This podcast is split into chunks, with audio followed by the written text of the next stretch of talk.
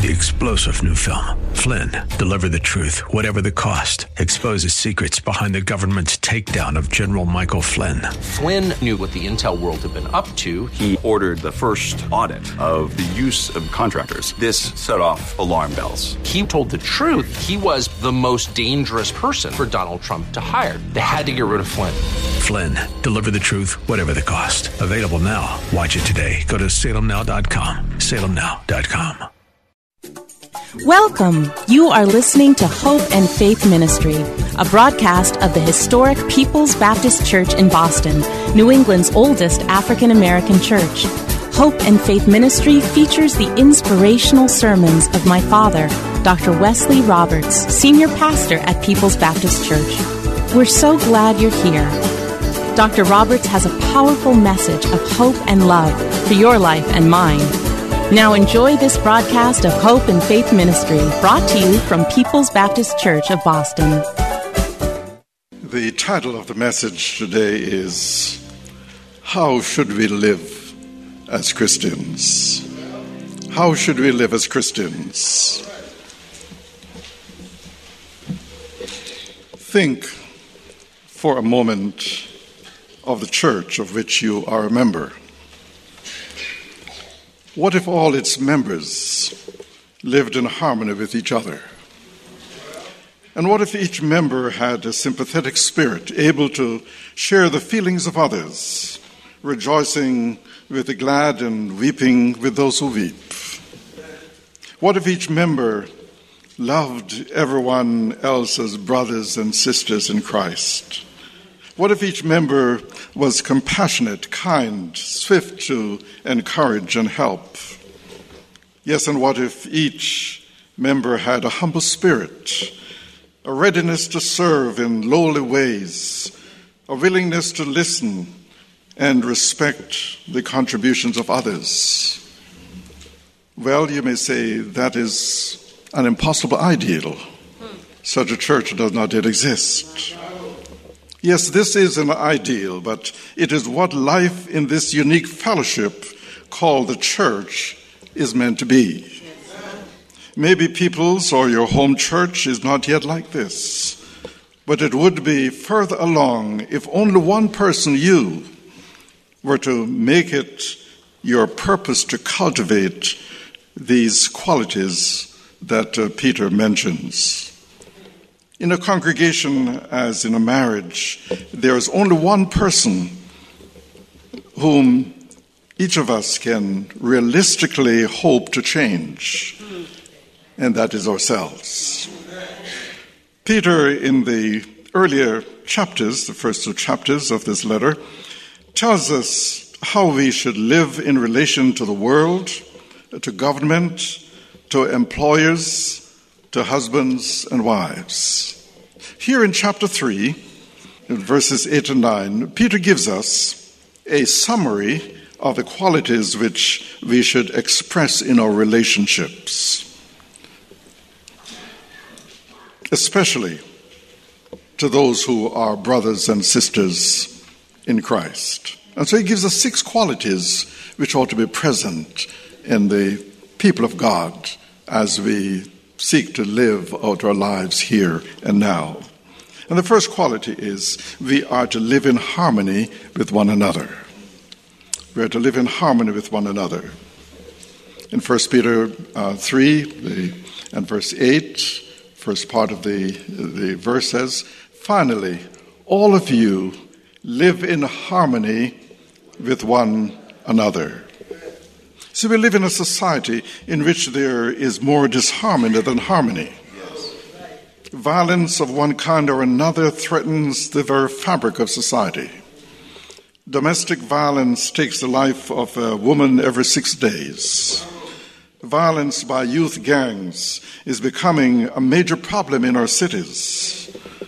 Violence has become a way of life for large numbers of urban residents due to the fact that the law enforcement officers don't seem to be able to handle what is going on. All you have to do is to look at Chicago. And uh, they have lost hope in the political, economic, and social structures of society. Any keen observer of contemporary American life will tell you that American society is facing economic, moral, spiritual, and ethical problems which threaten the future of our country as never before. Now, in the midst of this situation stands the church, a body of redeemed humanity whom God has called to demonstrate what the divine order is like. The church and the community are not one and the same.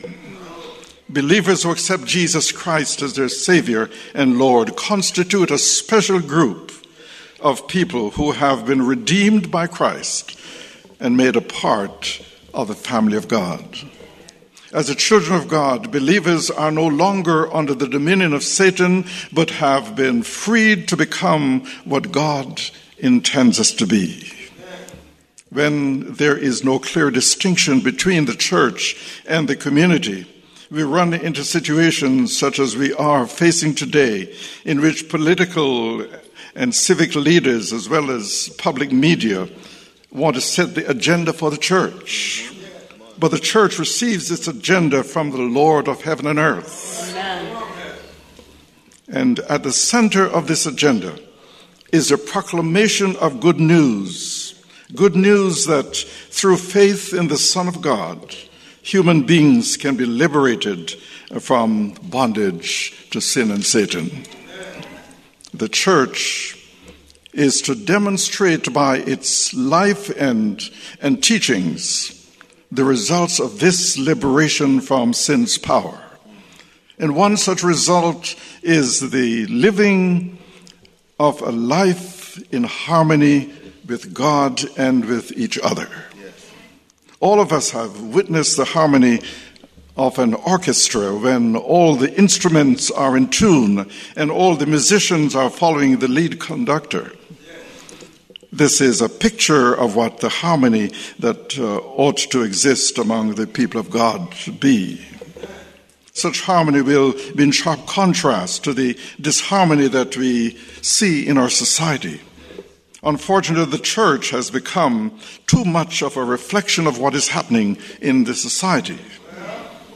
Also, you cannot have harmony in the church when Christians are at enmity with each other. You cannot have harmony when Christians spend more time criticizing one another and working against each other rather than praying for each other. You cannot have harmony when uh, there are members uh, who desire to see other members fail in their efforts at ministry. Where there is disharmony and disunity in the church, sin is present. And the solution is not organizational it is spiritual. Members need to get right with God.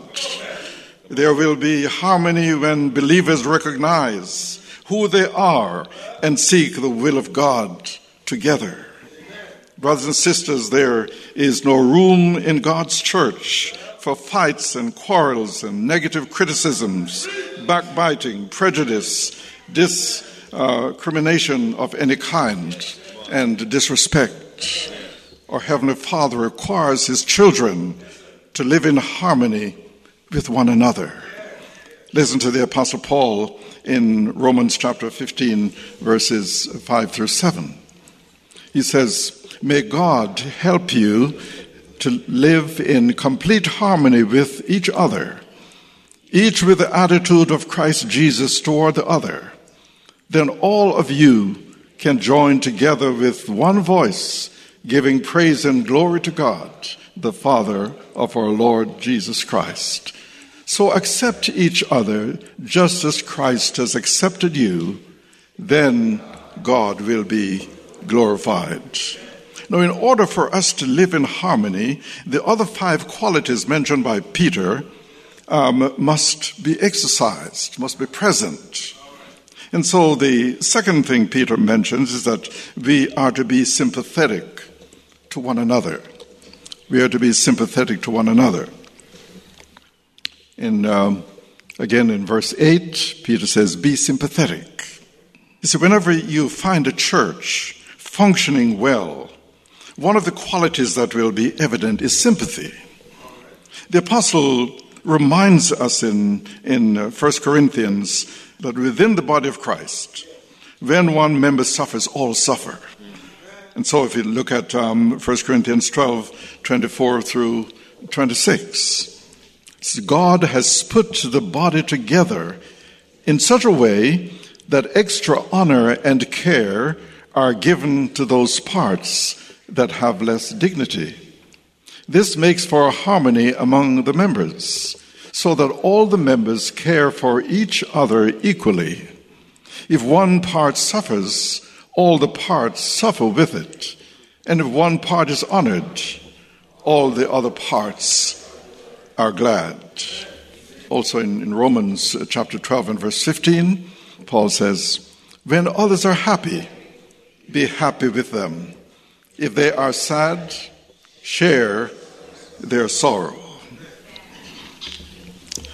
See, in our experience, it is much easier to weep with those who weep than to rejoice with those who rejoice.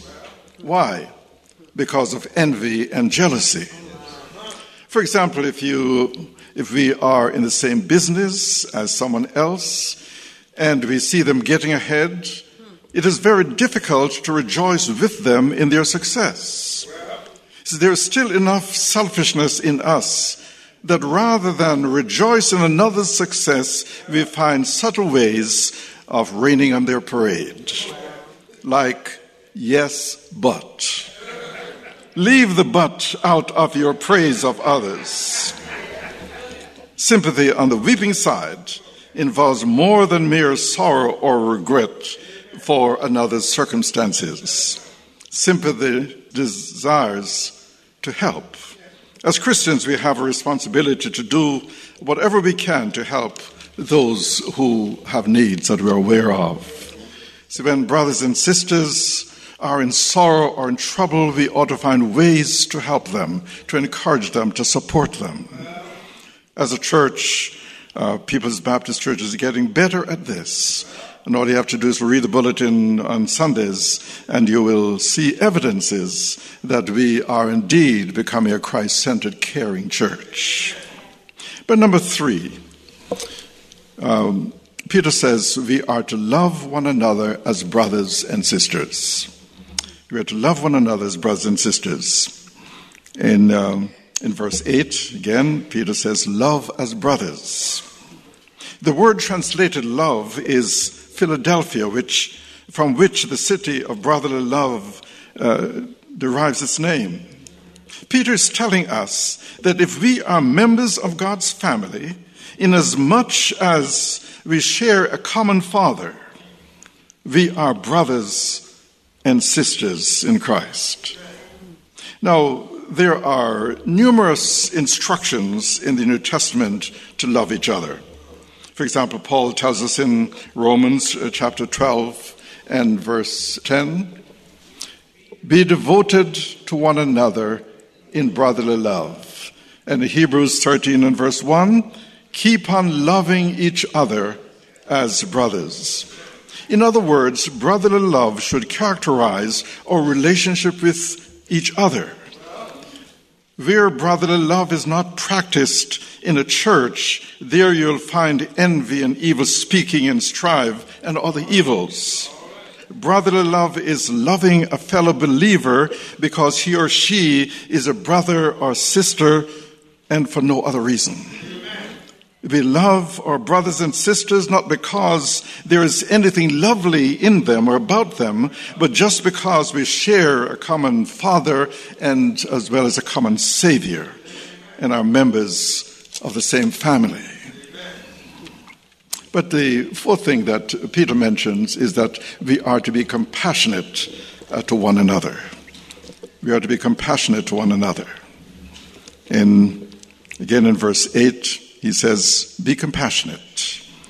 The Greek word translated compassionate is also translated tender hearted, kind hearted, or full of pity. Compassion is the very essence of God. He reveals himself in Christ as a God who is kind and compassionate towards us, even in our rebellion against him. How do we become compassionate? By having a close relationship with Jesus Christ. The closer we are to him, the more compassionate we will become. A person who is lacking in compassion is a person who is not growing in the grace and knowledge of Jesus Christ. In Ephesians chapter 4 and verse 32, uh, Paul says, Be kind and compassionate to one another, forgiving each other, just as in Christ God forgave you. You see, you cannot be compassionate and be unforgiving at the same time. The evidence that we are compassionate is our willingness to forgive those who hurt us. When you forgive someone, it doesn't mean pretending nothing happened or that you weren't hurt. It is not saying what happened was okay. Genuine forgiveness can be defined in two parts. First, forgiveness relinquishes the right to retaliate. And second, forgiveness, whenever possible, restores relationship. Learning to forgive may be the most difficult lesson there is in the Christian life. You see, it goes against our, sin, our sinful nature. You see, when I'm wronged, I instinctively want to retaliate. If you hit me, I want to hit you back. If you insult me, I want to insult you back. Uh, when you, when our pride is wounded, our sense of justice demands retaliation. We will say something like, You'll never get away with this.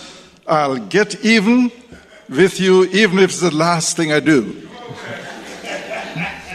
Though it may be difficult, it is essential that we learn to release bitterness and to forgive one another. The Bible makes it clear that there is a direct correlation between God's judgment of us and our judgment of others.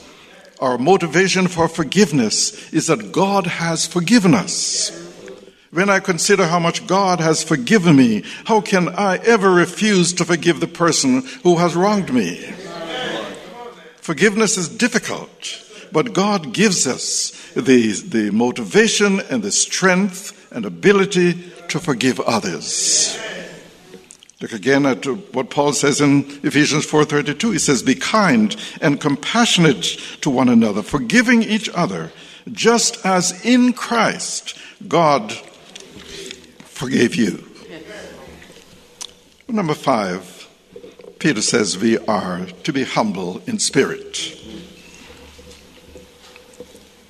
In 1 Peter 3 8, Peter says, Be compassionate and humble.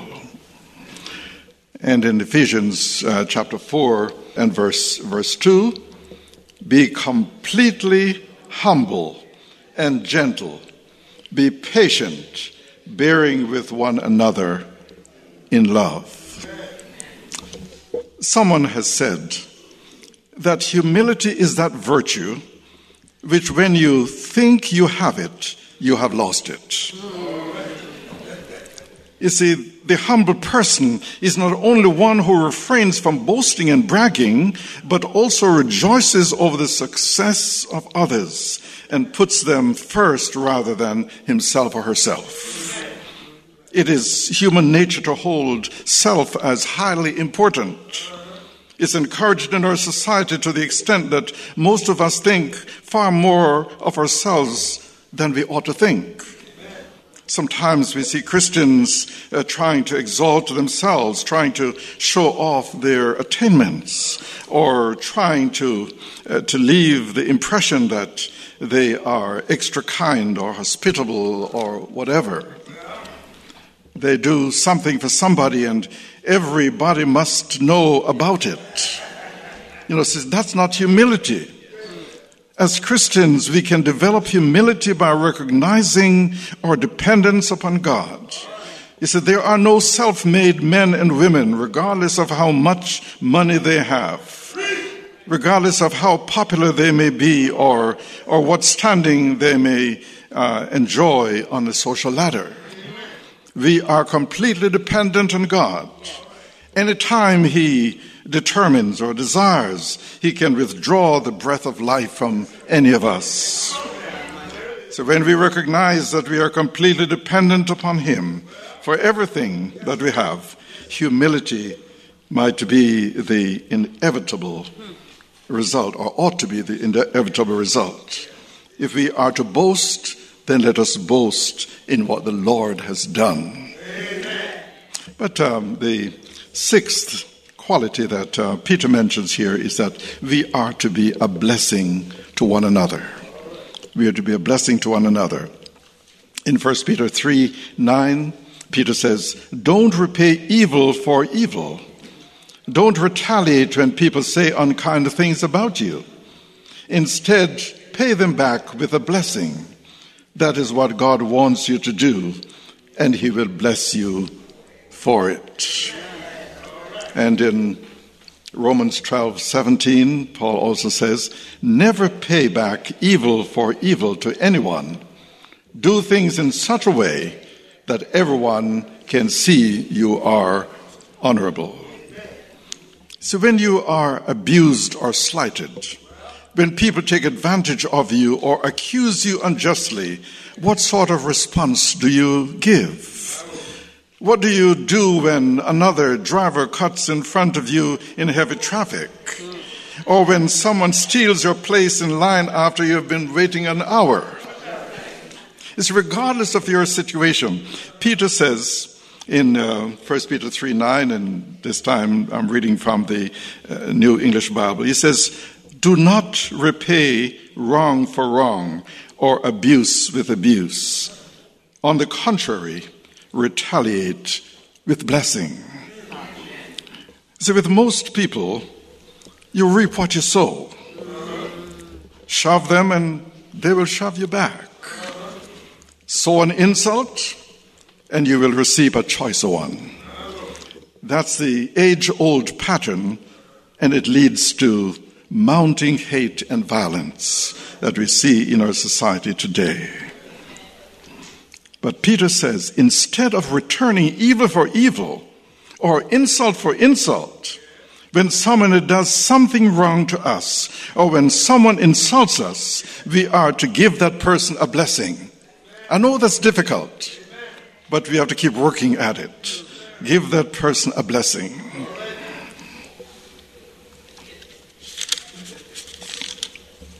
Peter says that when we bring blessings to others, we are blessed ourselves.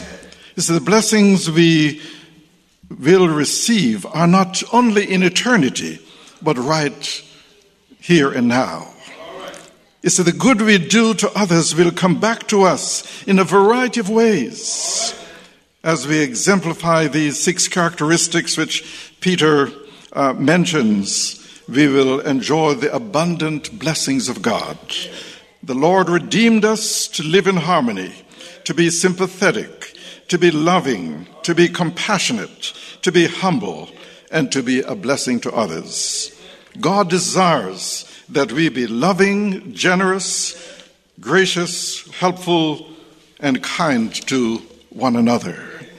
You see, when God's love is ruling our lives, then tongues speak no evil. Uh, shoulders carry no chips, hands work no evil, lips repeat no gossip, eyes glare no condemnation, and hearts hold no grudge. When God's love abides, lies reflect no selfishness, attitude reveal no jealousy, words create no bitterness, decisions leave no remorse, and friends permit no resentment. You see, God does not want his children to retaliate when mistreated. He does not want his children to toss cold water on the hopes of others. He doesn't want his children to throw wet blankets on the efforts of others. He does not want his children to boast of their accomplishments, to take advantage of the failures of others, or to rejoice at the mistake of others. Instead, God wants his children to be slow to complain and quick to commend. He wants his children to be uh, slow to admonish and quick to encourage. God wants his children to be slow to argue and quick to agree, to be, to be slow to suspect and to be quick to believe, and to be slow to abandon and quick to assist when and where necessary. God has set high standards for us, his children. He wants us to choose to be a blessing than to receive a blessing. He wants us to choose to give than to receive. He wants us to choose to help than to be helped. He wants us to choose to serve rather than be served because we all fall short of our Lord's design for us, His church, His people. Then our prayer today should be the prayer of that uh, hymn uh, which um, uh, speaks to our situation so well. It says, Lord, I want to be a Christian. In my heart, in my heart. Lord, I want to be a Christian in my heart. Lord, I want to be like Jesus. In my heart, in my heart. Lord, I want to be like Jesus in my heart. Amen. Amen.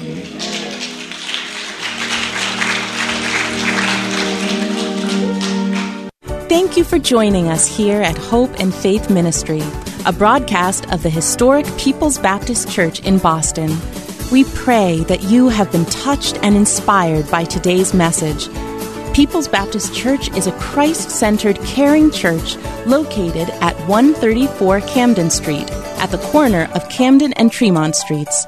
Our Sunday services are at 8 a.m. and at 10:45 a.m. You can reach us at 617 427 0424. Come visit us in person or on the web at www.pbcboston.org and tune in every Saturday morning at 10:30 for another inspiring message of hope and faith. Three star general Michael J. Flynn, head of the Pentagon Intelligence Agency, knew all the government's dirty secrets. He was one of the most respected generals in the military. Flynn knew what the intel world had been up to, he understood its funding. He ordered the first audit of the use of contractors. This set off alarm bells. The explosive new documentary, Flynn, Deliver the Truth, Whatever the Cost, uncovers the facts behind this scandal. Flynn told the truth. He was the most dangerous person for Donald Trump to hire. I find out the worst enemy that I'm going to face in my life is right here in America. They took my assessment and they wanted me to change it. And I was like, I'm not changing it. They had to get rid of Flynn.